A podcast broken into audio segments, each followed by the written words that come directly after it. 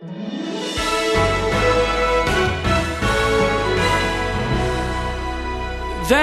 and you are divinely appointed for that place where you are today, and that place has been divinely appointed for you. You might be today in a hospital bed or a boardroom. Uh, you might be at a kitchen sink or you might be in front of students. This is the life appointed to us by God at this moment, then we'll understand a little better that life is not just a, an accident, it is an appointment.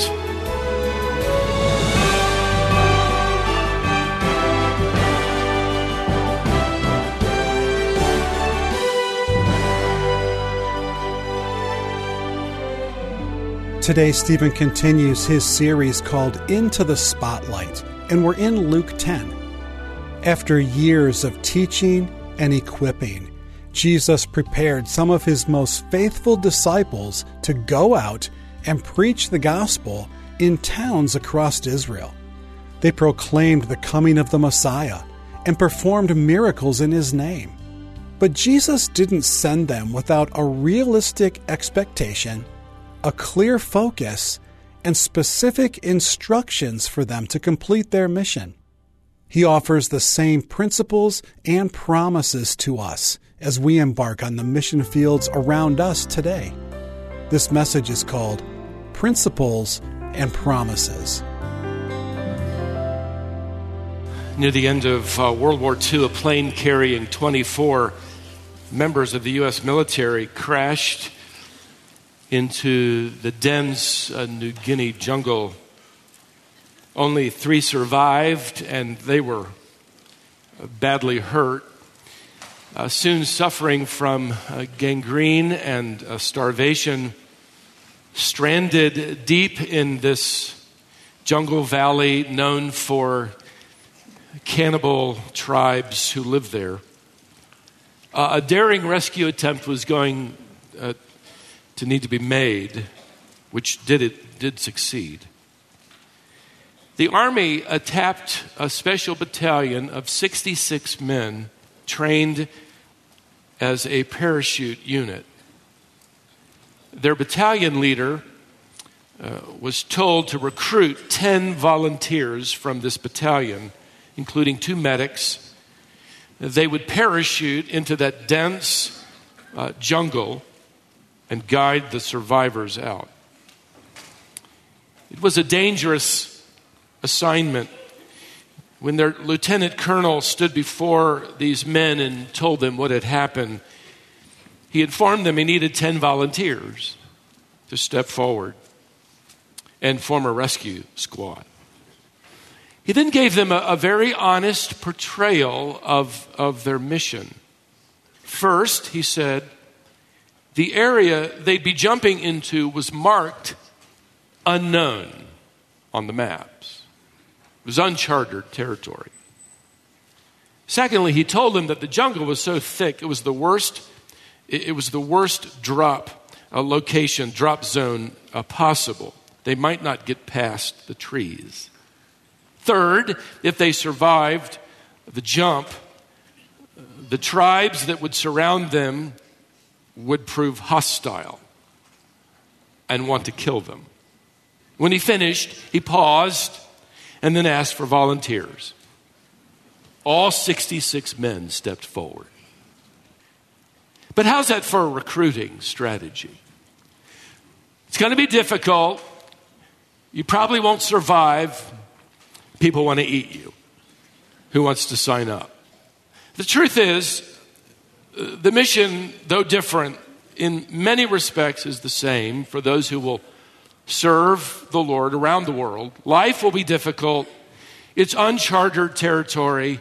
There won't be much rest along the way. The natives will prove hostile to your message. But there are people in the valley dying who will rescue them. This happens to be the training manual for 72 men who've just been appointed to essentially risk their lives but before they take off uh, for the jungle, Jesus is going to give them and really to us, an honest portrayal of the mission. If you take your Bibles and turn now to Luke chapter 10, you'll find the training manual. In fact, the Lord's training session of these 72 men will, will take nearly half this chapter, chapter 10, as we work our way through the Gospel of Luke. And I want to tell you, rather frankly, as you're turning, that the church needs to begin recruiting people along these lines. The church needs to start communicating the reality of, uh, of the mission, an honest portrayal of what, what they'll face, what it means to live and serve in the valley of death. This is uncharted territory. The drop zone where God has placed you might be dangerous, it will be difficult. The villagers you will encounter may prove hostile to your message, in fact, to your presence. But what the Lord has to say in these next 20 verses is really packed for truth, not just back then, but for today. This is an honest portrayal of the harvest field. Now, there's too much in these 20 verses to cover in one sermon. If you're wondering how many it will take, I can promise you it will be less than 100. Actually, I'm going to do it in two sermons. Now, verse 1. After this, the Lord appointed 72 others and sent them on ahead of him, two by two into every town and place where he himself was about to go. And you might wonder where'd they come from? I know I have. Well, who are they? Well, we don't know. One author suggested, Ivor Powell, in his commentary, that uh, among this number, no doubt, were, were men who had been healed lame men, blind men, paralyzed men, lepers, men who had nowhere to go after they'd been healed. Primarily, they would have been unwanted because they would have been healed by a man who was now hated by the religious leaders. So they would have remained, for the most part, outcast. Jesus is not being followed by celebrities, but by servants volunteers who are willing to lay down their lives for their commander in chief. You'll notice here in verse 1 that the Lord is sending them out two by two. This not only provided encouragement for each other, but it also fulfilled the, the Old Testament's requirement of two witnesses to provide a valid testimony. The timeless principle that I want to draw from this verse, even though we've hinted at some, there are many, but it's found in this word appointed. The Lord, notice, appointed 72 others. And here's the principle God has appointed you for a place, and the place has been appointed for you. He writes, After this, the Lord appointed 72 others and sent them on ahead. Now, the word appointed means refers to someone being appointed to an office and being revealed as the appointed one, going public in their office. This is really loaded with implication. The, the Lord isn't just, you know, moving lives around haphazardly. He isn't, he isn't throwing them to the wind. Oh, I think I'll send you there and you there and you there. I don't know. Maybe you go there. Now, they're part of his divine plan, and everywhere they will go and every place they canvass is according to his divine appointment. They and you are divinely appointed for that place where you are today, and that place has been divinely appointed for you. It's true today. You're not just moving into some incidental neighborhood or workspace. You're not just getting out of bed and in the morning and heading off to some random school or uh, job or random place. You're not even buying groceries at a random store. You might be today in a hospital bed or a boardroom. Uh, you might be at a kitchen sink or you might be you might be in front of students. You have been divinely appointed by God for this moment at that place, which is then making everything this divine appointment in life. There's another principle that emerges here. It's this there's always more to do than you can accomplish. Verse 2, very well known verse, where Jesus says, The harvest is plentiful, but the laborers are what? Few. It's a nice way of saying, fellas, you're not going to be able to finish the job all by yourselves. It's bigger than you are. In fact, it's bigger than you even know it is. It's global. Right now, you might think it's a little village, but, but it's going to reach around the world. There's more to do than, than you can accomplish. The potential will always be greater than the participants. You might not be able to go anywhere or give all that much, but this is for all of us. We can all pray. It happens to be priority number one. Pray to the Lord of the harvest, which means what? That, that He's in charge of the harvest. He determines the timing of the harvest. He determines how big the harvest is going to be. He determines who's going to be sent there. He's, he's going to be the one who sends them. And, and, and then he's going to determine how much fruit will come from them. He does that.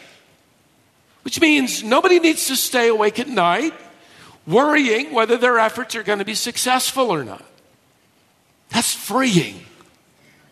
We obey him, and the responsibility rests with him. He's the Lord over the global harvest field. We just get the privilege of being divinely appointed to it wherever it might be, and even when we, from time to time, get out of breath. See, in this training session, before these 72 men hit the road, Jesus gives them an honest portrayal of the harvest field. Here's another principle from the training manual. Number three, obedience to Christ will not automatically make your life comfortable. He says here in verse 3 Go your way, behold, I'm sending you out as lambs in the midst of wolves. Wait, stop. What? Lord, repeat that last line there. Little lambs can't run very fast, they don't stand a chance. Let me tell you what little lambs are. Little lambs are dead meat, literally. Jesus is warning these men of severe opposition, even persecution. Signing up might be signing their death warrant. Lambs don't last very long in the midst of wolves. But I want you to know that the most important words Jesus wants them to hear are not necessarily the words lambs and wolves, although I'm sure they heard those words. The most important words are these four words I am sending you as lambs among wolves. I am sending you. That's another way of saying, I, I'm going to make sure you're not alone. I'm going to be with you. See, their defenselessness will be a daily reminder of their dependence on the one sending them. If they live or die, it will be by his appointment and only by his permission because he sent them. May I remind you that Jesus will eventually go before them and show them what it means to be a lamb.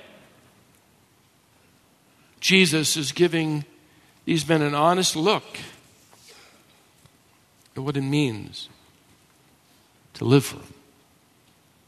Obedience to Christ will not automatically make their lives comfortable. And to this day, that opposition in whatever country you might live in, in our country, it might just mean getting into trouble, minding your own business, doing a good job. It might mean you're going to get into trouble because people know you're a Christian. or you're one of those. Huh? It might mean that you're going to get into trouble because you won't follow the crowd. Who do you think you are? Better than us. It might mean you get into trouble and you're just trying to help people. Who asked you? Reminded me of a pastor who tried to be helpful.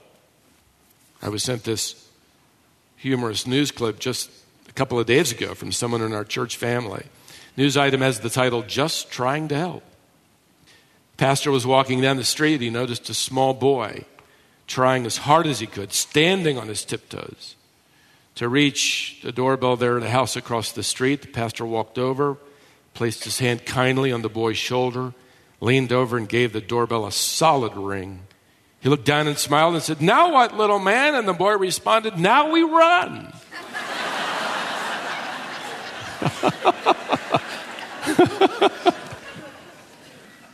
There's another principle as you keep an honest view of ministry. Number four, the Lord is just as interested in developing your walk as He is in you delivering the word.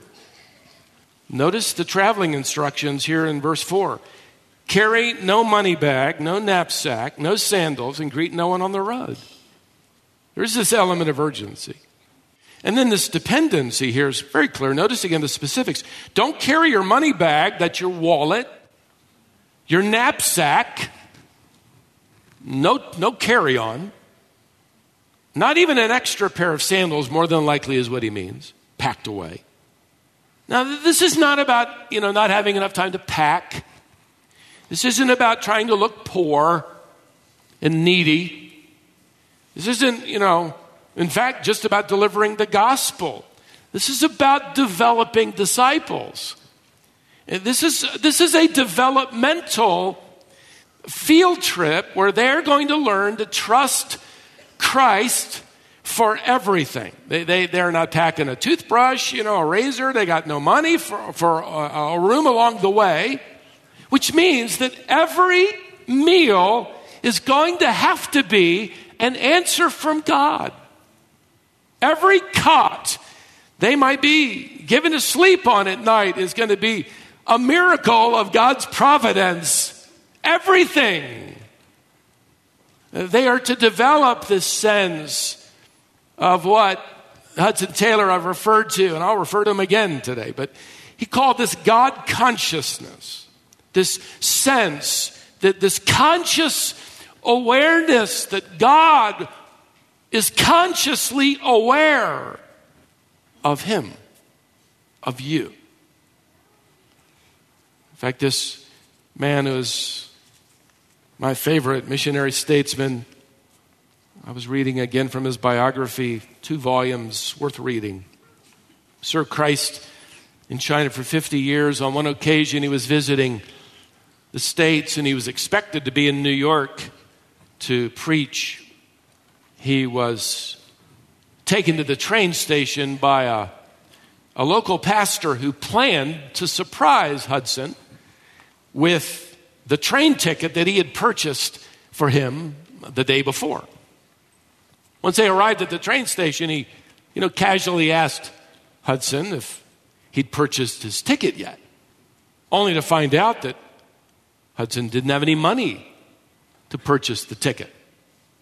With that, the pastor produced his ticket and gave it to Hudson, but said, Look, if I had not purchased this ticket yesterday, you wouldn't have made it to New York to your appointment, but you still came to the train station.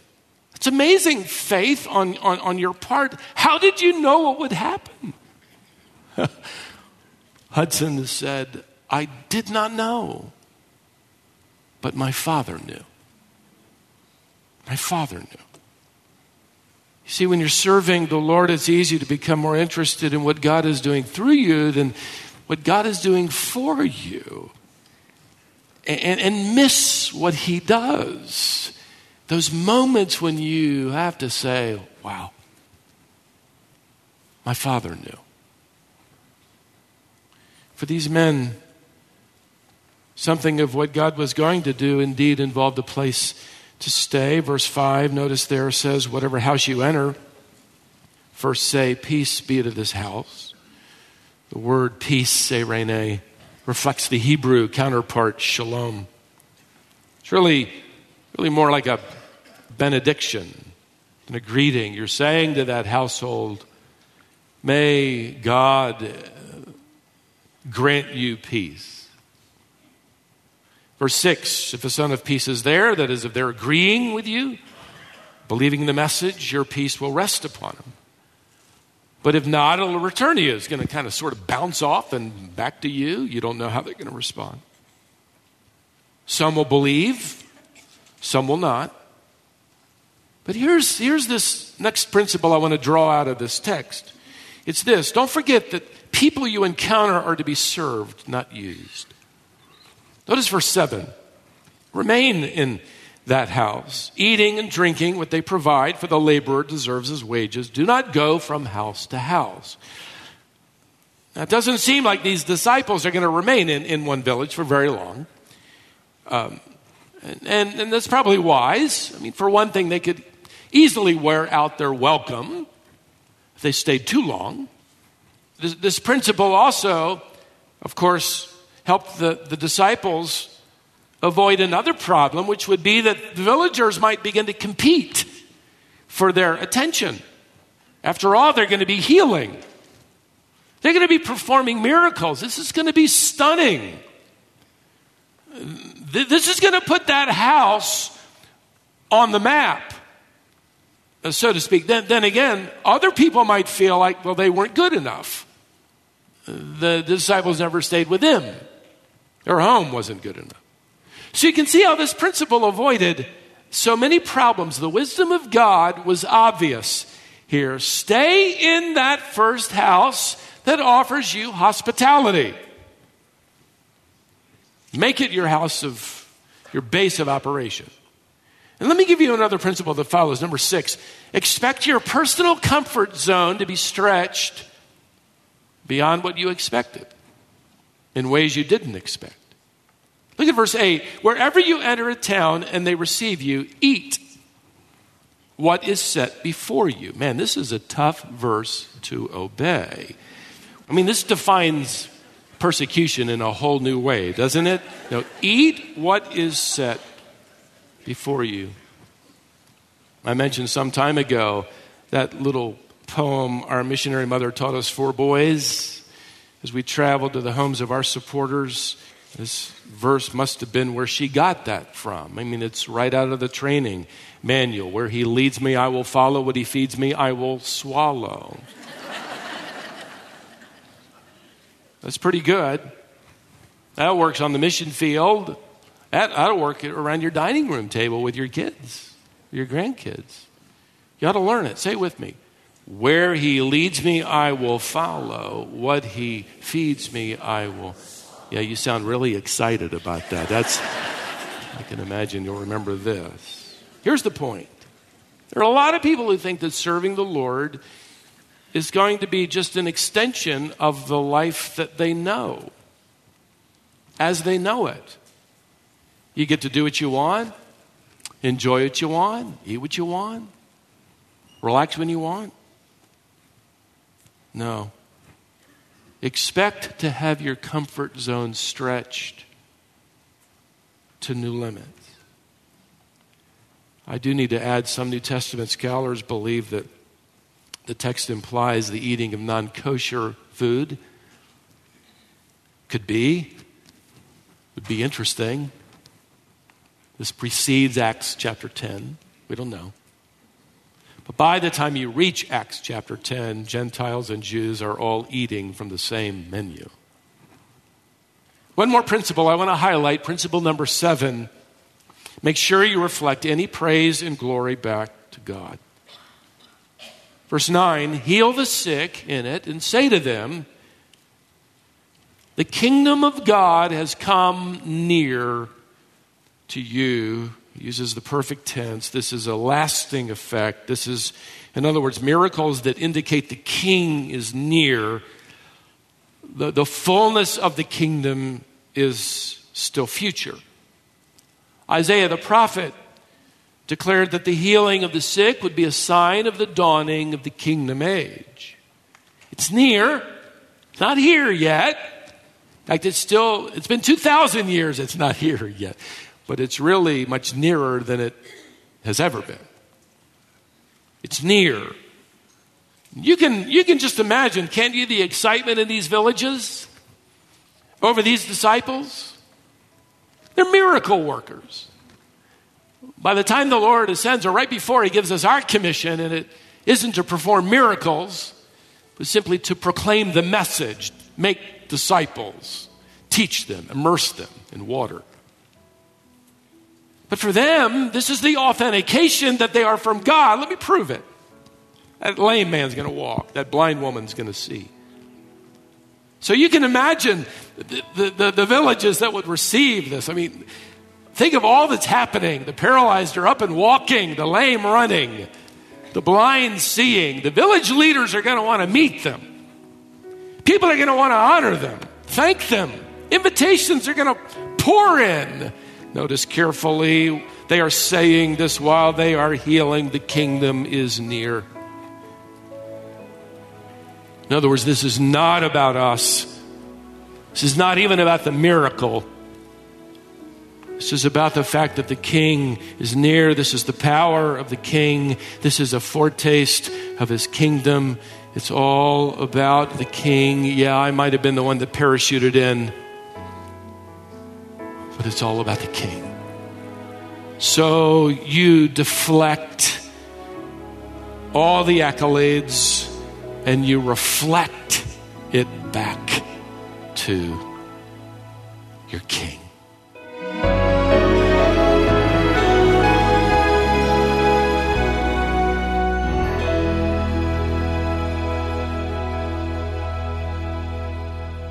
Stephen called this message An Honest Portrayal of the Harvest Field, Part 1 Principles and Promises. We'll bring you part two on our next broadcast. Stephen is the pastor of the Shepherd's Church in Cary, North Carolina. You can learn more about us if you visit our website, which is wisdomonline.org. You'll have free access to the complete library of Stephen's Bible teaching ministry. Stephen has been teaching the Bible for over 36 years. In that time, he's preached hundreds of sermons. All of those are posted to our website. You'll find that collection of sermons organized by Book of the Bible. If there's a particular book that you want to study, and if Stephen has preached through it, you can listen or read each message. All of that content is available to you free and on demand. You can access it anytime at wisdomonline.org. Join us next time for part two of this message right back here on Wisdom for the Heart.